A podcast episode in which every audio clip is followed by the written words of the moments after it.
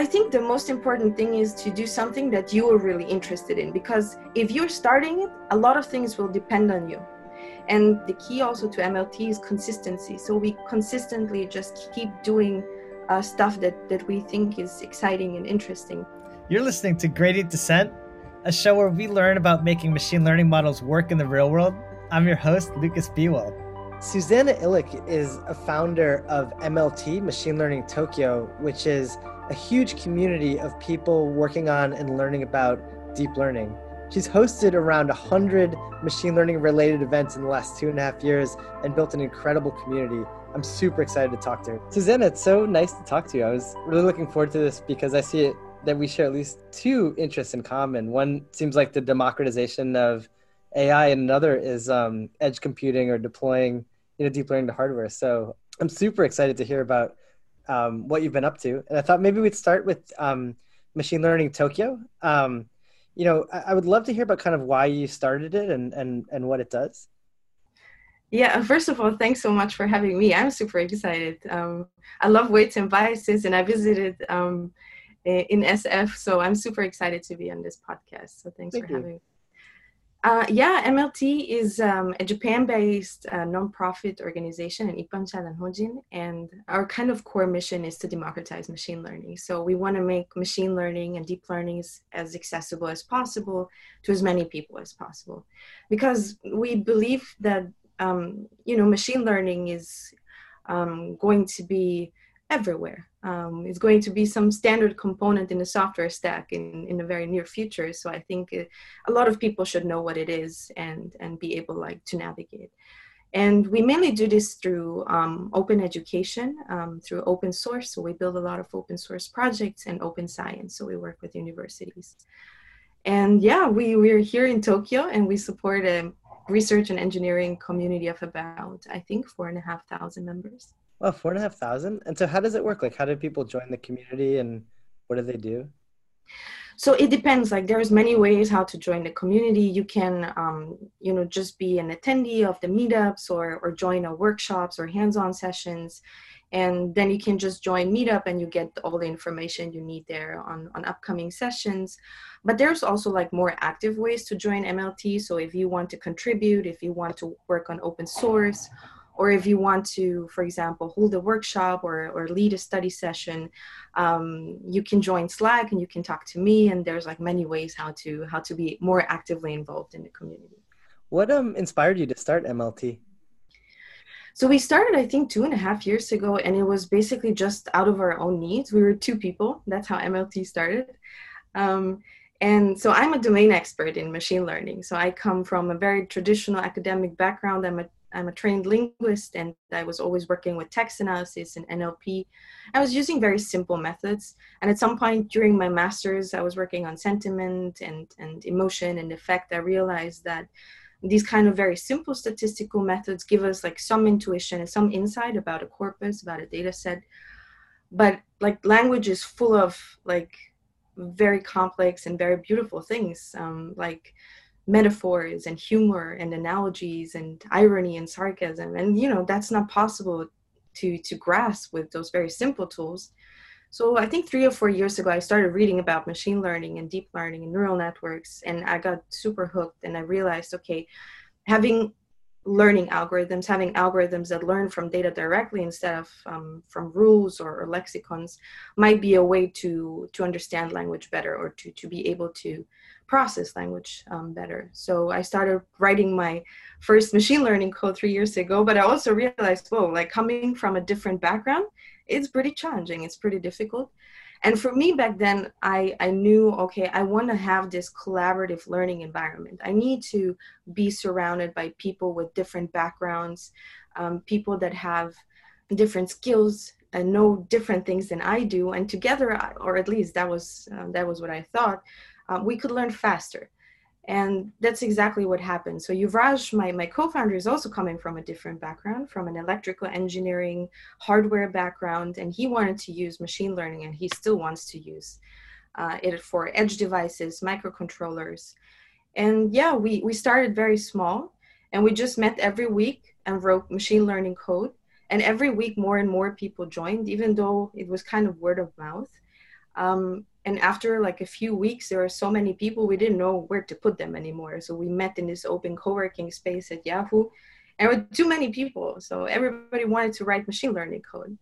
Um, and then we started like putting out our first meetups, and ever since it has been growing pretty fast. So started from very small, but kind of you know out of our own need to because in tokyo there was no such thing back then like two and a half years ago there were a lot of communities like great communities but there was no like place to actually build ai there was no place to work on hands-on stuff so that's how it all started that's so cool so you built the community that you wanted to to be a part of that's so great yeah. How did you frame it? Like when you were first um, saying, "Hey, come join me." What what was the the thing to do? Like it was like, let's learn ML together, or read papers, or how did you think about that? So the the very first kind of um, I think first six months or so, it was purely dedicated to going through tutorials. So really learning about how to write machine learning code and learning about you know getting a conceptual understanding of of different algorithms of the math but mainly to write code. And that was how, how we started. Is just you know um, going through as much stuff as possible. And then once we kind of um, and you know the team grew bigger and more people have joined us. So after six months it kind of slowly started to broaden. So we did a lot more things. We did we started doing um, hands-on deep learning workshops in the first year. So we had deep learning engineers who were working as um, who were working full-time at Japanese companies, and they were giving five-hour deep learning workshops where we focus on writing live code from scratch and training a specific model training. I don't know we we first focused a lot on computer vision so we went through a lot of um, computer vision stuff and then gradually kind of moved into different areas of machine learning. Um, and like as the community kind of progresses and grows we we we see that we go into different directions so now we have like a computer vision team that, that does cnn architectures and their own little ecosystem we have a team that is fully dedicated to edge ai so running deep learning algorithms on on hardware on microcontrollers and edge devices um, we have an NLP team that does research and natural language processing. So, and everything is fully community driven. So there is no full-time employees or anything it's really how the community evolves and and grows and that kind of broadens into different directions. That's so impressive. So like how do you run a good workshop? Like like a five hour workshop you know i've seen really good ones and bad ones. Like how, how would you do it to make sure that it's a good experience for people? I think it was learning by doing. And in the beginning, we really didn't know what we were doing. So I think two years ago, when we held our first deep learning workshops, uh, a lot of things were pretty difficult and pretty challenging because people come with different machines, uh, with different skill sets, with different background knowledge, with different software and hardware. Um, so it was pretty difficult. Um, but we kind of slowly um, we, we got a lot of feedback in in kind of first iterations and worked um, and worked with that feedback. So um, things that made it easier for us is just you know focus on one thing that is really interesting to us where we see value um, that can bring value to us as instructors as deep learning engineers um, as well as to the community. So something that is um, very useful. The second thing is like make sure that technically everything runs smoothly. So we switched i think after a second or third workshop to google colab. That makes it very easy like to just write code. Um, and the, there is no like prerequisite except for having a, a, Gmail account, but that solves a lot of the technical issues and problems that we had. Yeah. Um, but does everybody like uh, build the same thing together? Is that how you run it? So everyone, it's like you get you sort of like like say a problem, everybody works together. Like how, how I guess like how much do you kind of coordinate like everybody doing the exact same thing versus let people going off on their own? So it depends what kind of uh, workshop we're doing. So if we have our standard deep learning workshop, there's typically a topic and we already have prepared like a repository with the model that we're going to build. We sit down with 50 people. We do some theory. So we do first like maybe an hour of conceptual understanding of what is going to happen, what we're going to build. And then uh, Dimitris, for example, he's like uh, he's live coding from scratch. So he basically walks you through from the very beginning to to getting your your performance metrics. And um, so this these kind of workshops are designed to do exactly this, only this. and people just follow along with the code and they can live code from scratch and this is something that people find really useful because especially like kind of the live coding aspect because sometimes when you're on your own um, you look at you know blocks of code and you're kind of trying to figure out what is happening try to figure out your own thing but it's useful if someone um, actually writes code with you and explains what is happening it's you, you'll learn just faster probably or this is at least what i what I find to be useful. On the other hand, we have much more open sessions. So especially like our hardware sessions where I do Edge AI, um, the only thing we provide is is a ton of hardware. These are typically smaller groups, maybe 20, 25 people. And then people come in, they build teams, they choose their hardware, and they come up with their own idea and they build their own stuff. And then at the end of the day, each team presents what they have been working on. So it really kind of depends on the session, I guess. Is there like a different kind of culture in Japan than say in San Francisco? Like are language barriers like an issue at all? Like like what's it like to be sort of I guess I know what it's like to be in San Francisco, but uh, what do you think that there's big differences coming from Japan? so I don't know San Francisco that well. So I've been to a few times, and, and I, I went to a lot of meetups actually, and, and they're pretty cool. I think a lot more things are just happening in San Francisco, um, and I think a lot more things are supported probably in SF. In Japan, uh, language is definitely an issue. It's it's a huge barrier. It is something that I've been constantly thinking about. Uh, in Japan, there are amazing communities in machine learning. There is um, there are two super big uh, machine learning communities the tensorflow user group um, that is very related of course like to google and then uh, deep lab which is i think affiliated with microsoft. So those guys are very big and they're very very japanese. Uh, so everything is in is in japanese. And then there's us. I think we're like similar in size. We're english speaking and yeah this is like one thing that has been bothering me so much because um, I'm always trying to find ways how to, you know, not have these isolated uh, communities. So this is a challenge in Japan. This is definitely a challenge, and we're working on it. Um, but other than that, you see that communities are growing, and that there is a huge demand also for machine learning talent. So apart from the kind of very Japan-specific problems like language barriers, I think it's a pretty pretty good and active environment to be in. Yeah, I remember I went to Japan last year, and I've, mm-hmm. Worked off and on with Japan as a market, and I've always been impressed by how excited people are about um, you know machine learning. Even going back like 10, 15 years, um, it seemed like there was a lot of enthusiasm um, for it. And actually, I've I've been kind of wrestling. I, I just would like to find a way to translate our documentation into Japanese and kind of keep it up to date. Um, yeah. So I, have been thinking about that lately.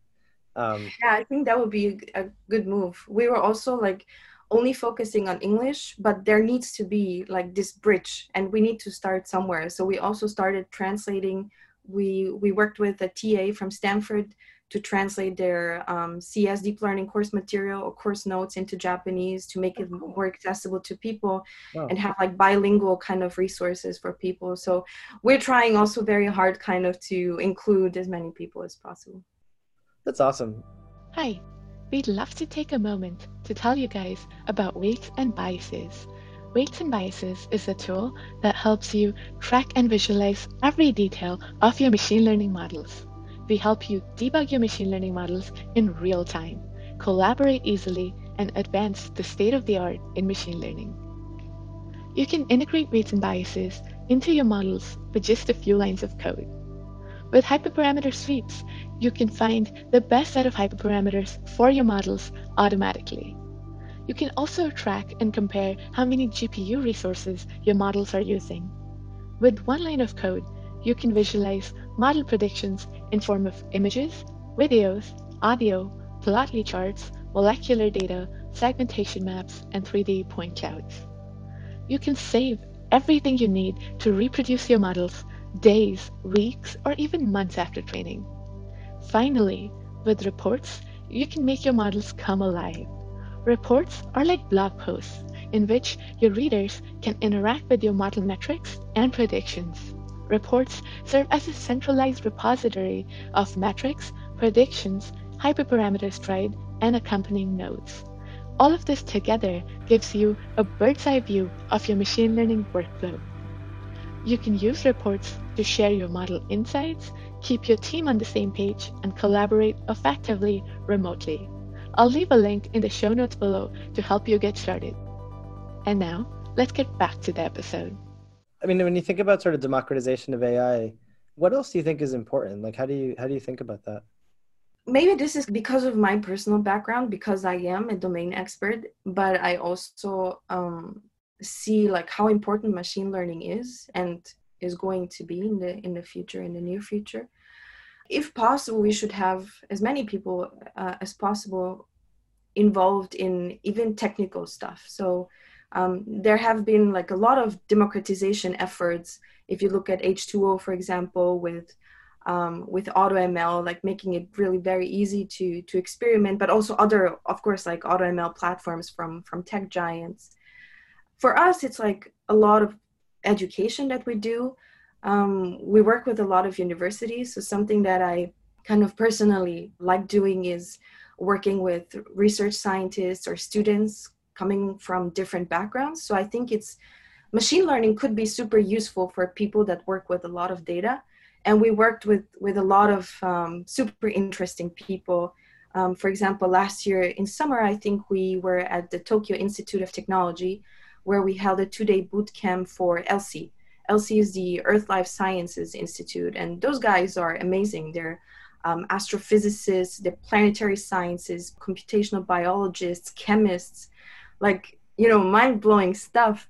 And we had a room full of people, and they, they all work with different kinds of data sets and problem sets mm-hmm. and with different tools and techniques and machine learning could be one way for them like to get new insights and maybe even to advance science so so these kind of things are i think for me personally super exciting um, getting like more domain experts involved into technical stuff um, doing open education doing open science. This has been yeah pretty pretty interesting. What about um, people without kind of like a math or um, programming background? Do you think there's like room for them to contribute too? Yeah absolutely. I think so.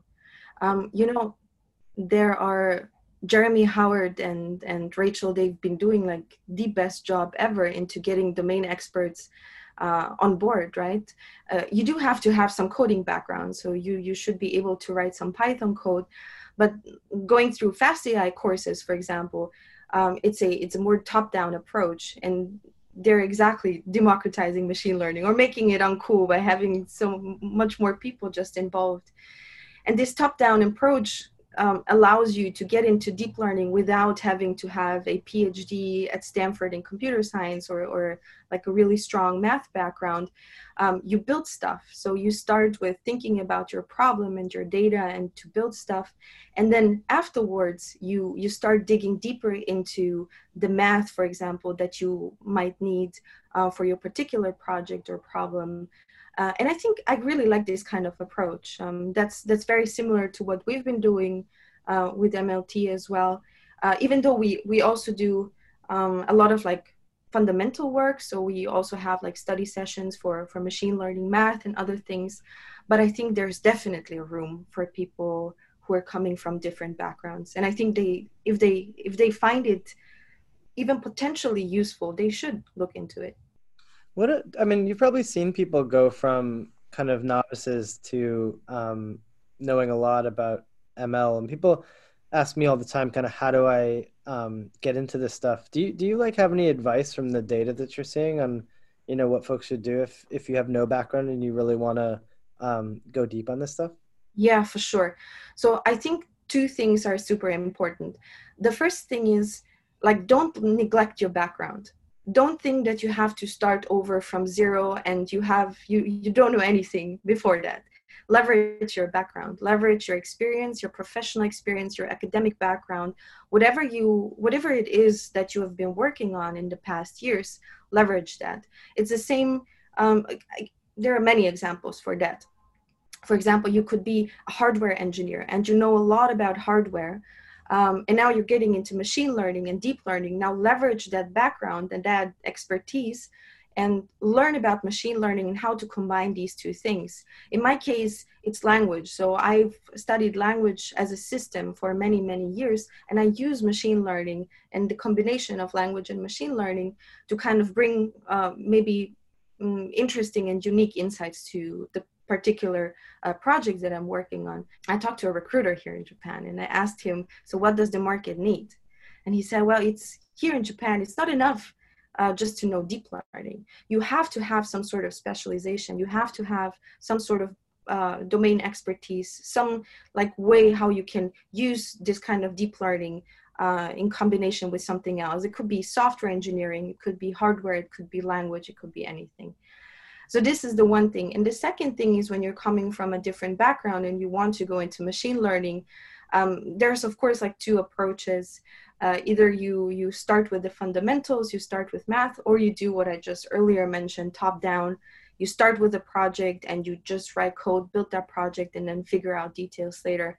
And i think the most important thing here is to figure out what is interesting to you what would be something that really kind of catches your attention and you love working on and uh, make that decision and then start working on that? Because the problem here is that there are too many options. You could you could do too many things. Everything seems to be interesting but if you spend a little time here a little time there you will get maybe you know some shallow understanding of a few things but you'll not advance as quickly as you might want. So figure out what you want to do and leverage your background is probably my advice.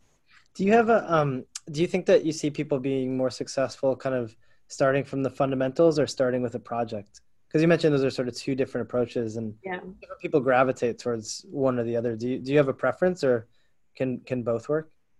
Both can definitely work. I think uh, we were just like only talking about domain experts and and people coming from different backgrounds but of course i think what the what the what the research what academia and industry needs um, just as much or even more is people with very very strong cs backgrounds with very strong math backgrounds that know how to uh, optimize and know how to work on theoretical things. So so i'm not saying like this is uh, not important not at all. I think of course this is still the norm and this is what uh, probably employers want to see the most um, and if you're if you're coming from a strong cs or math background i think you you already have a strong foundation to to go very deep into machine learning and deep learning uh, but i just want to say like there's room for for other people as well Okay, so this is a little bit outside of the scope, maybe of a ML podcast, but I'm just fascinated by this. So, um, or maybe it is. Well, what about the the starting a community? Like, do you have advice on someone in an area like you where they want to find like minded people? I mean, do you have any any advice on that? Like, if I'm in a city where I, there isn't already um, like an ML group, how would you go about finding people?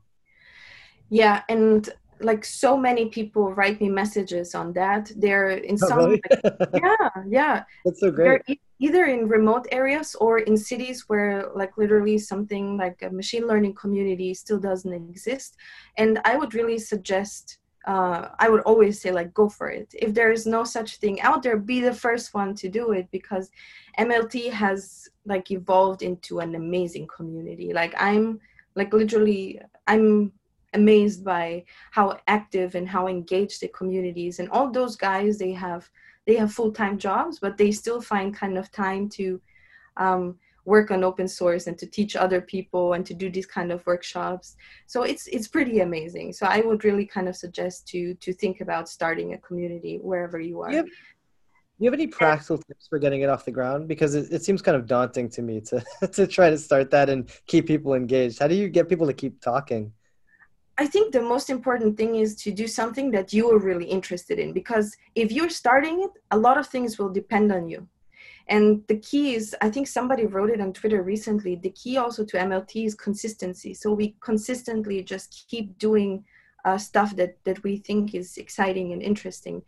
So start from what you're interested in. Start from your own um, problem set or or um, from your own need, and more people will follow. And then like more practical things. Um, you know there's always the thing we started doing remote meetups so that that, that is not the kind of burden of having to find a venue and a sponsor and other things. So this is an option how to kick things off to to find more people who are interested. Um, that makes it very easy. Like make there's no easier way probably than to start like remote meetups. On the other hand, if you want to start something in your city, you you might want to check out like first of all like form a small peer group around yourself and kind of try to figure out what you want to do and then start to look for a physical place and figure out if you want to do hands-on stuff if you want to do like more educational stuff learn together and get it out there. Like try to reach as many people as possible. And i think you know i just yesterday i talked to someone a journalist and he said to me wow, there's no such thing for writers out there. I want to start something for writers out there. And I think it's kind of the same thing, right? There's a need for all these niche groups and and um, and communities. So um, I think if you get it out there and if you do things that you're very passionate about, people will follow. Do you have any thoughts on um, like diversity and, and inclusion in ML and in these groups that that you create? Do, is that something that is top of mind for you? Yeah that's something that is very important to us. Luckily with within mlt we're we're very diverse kind of four and a half thousand people in terms of you know countries and languages and skill sets and backgrounds and professional experiences. So this is really uh, super diverse but women are super underrepresented. I think two years ago when we started on working on on deep learning workshops we had 60 engineers and i was the only woman. So wow. uh, i realized okay yeah so we really needed to do something about that. So we're doing like very specific not only events but also projects that support diversity and inclusion. We do a lot of women in machine learning events that are supported by google japan Mercari and other companies um, we also do projects that I just earlier mentioned, where we had one of them was we had about 12 bilingual engineers that worked on translating some of the Stanford course notes into Japanese and having this kind of bilingual resources for people just to be more inclusive in general, um, also to the Japanese community because we are literally in Japan and we are very div- diverse, but it still kind of seems like there's a disconnect between between a Japanese community and, and, a, and an English speaking community. Mm. And I think it has never been more important. We all know like tech in general is multidisciplinary.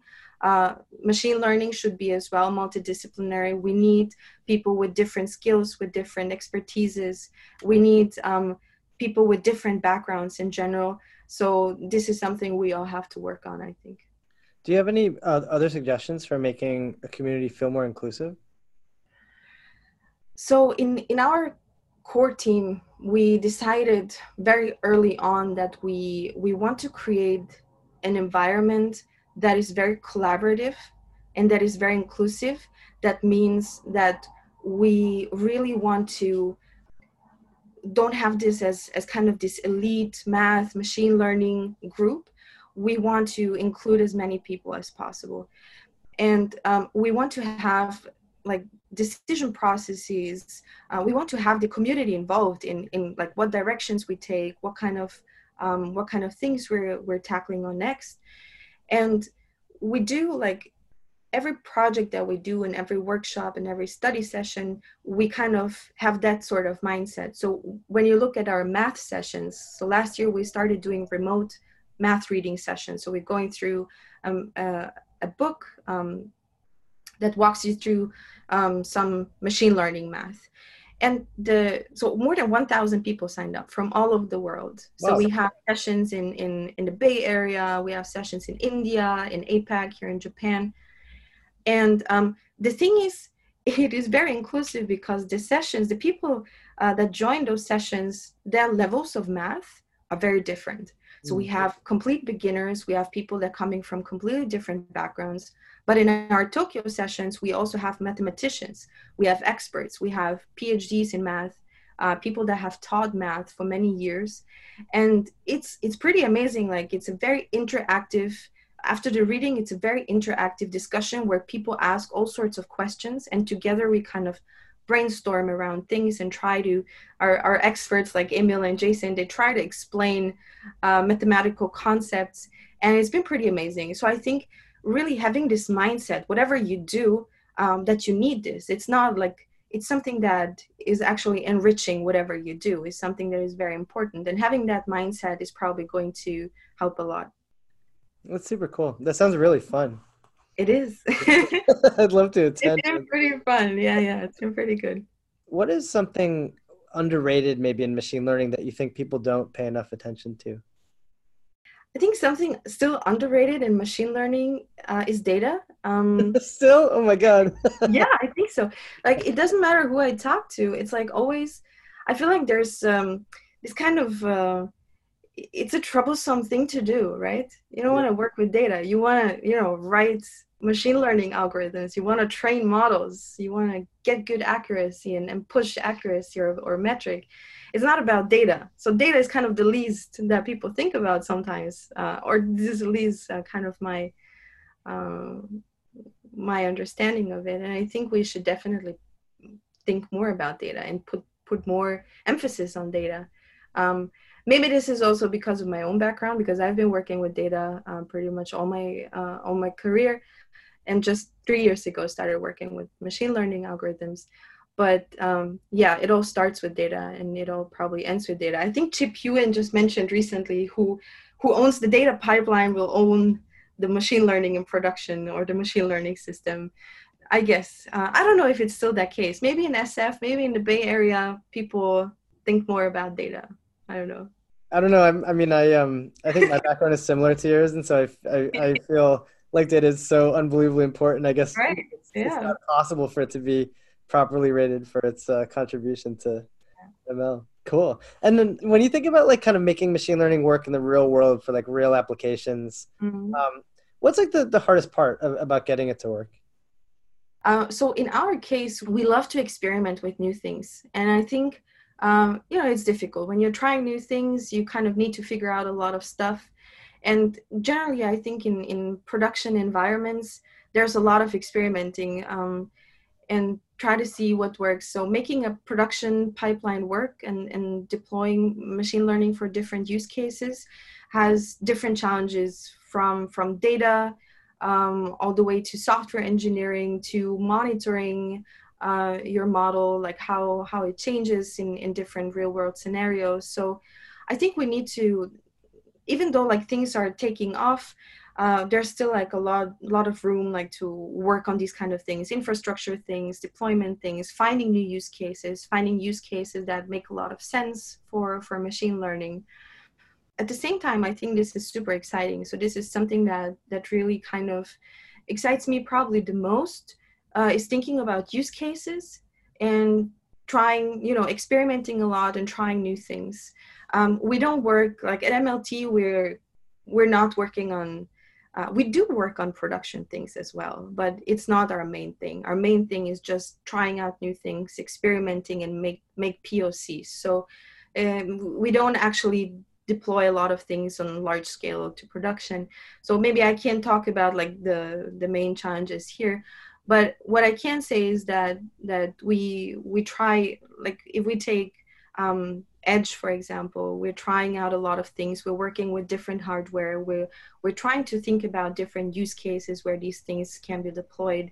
And like a lot of things you know just don't work out and uh, fail but that's totally fine. That's that's good as well. This is something that we kind of also need to grow and to figure out things. But then at the same time we also build things that work and that are super interesting. So yeah it's a lot of experimenting i guess. Yeah. Makes sense. Okay so my final question yeah. um, if i um, am listening to you talk and i get excited about um, you know joining one of your mm-hmm. virtual events or something how do i find out more and how do i get more involved with mlt can, can i do that remotely Yes, you can definitely. So we do, uh, as I mentioned earlier, like on Meetup, you can find all of our events, and a lot of them are actually remote. So um, if you want like to to be part of an event or a meetup or something like that, you can just um, join Meetup and we'll we'll post everything there. There's also more active things. So if you would like to work on open source or or doing some other things um, or get more involved in general, you can join our Slack group. Um, there's um, pretty much the whole community there talking about different things. So in more technical depth, so you can also find people there to work on projects and do other things. And so these are kind of the main two things the meetup for for events and maybe slack for for projects and other stuff awesome thank you so much it was great to talk with you yeah thank you so much for having me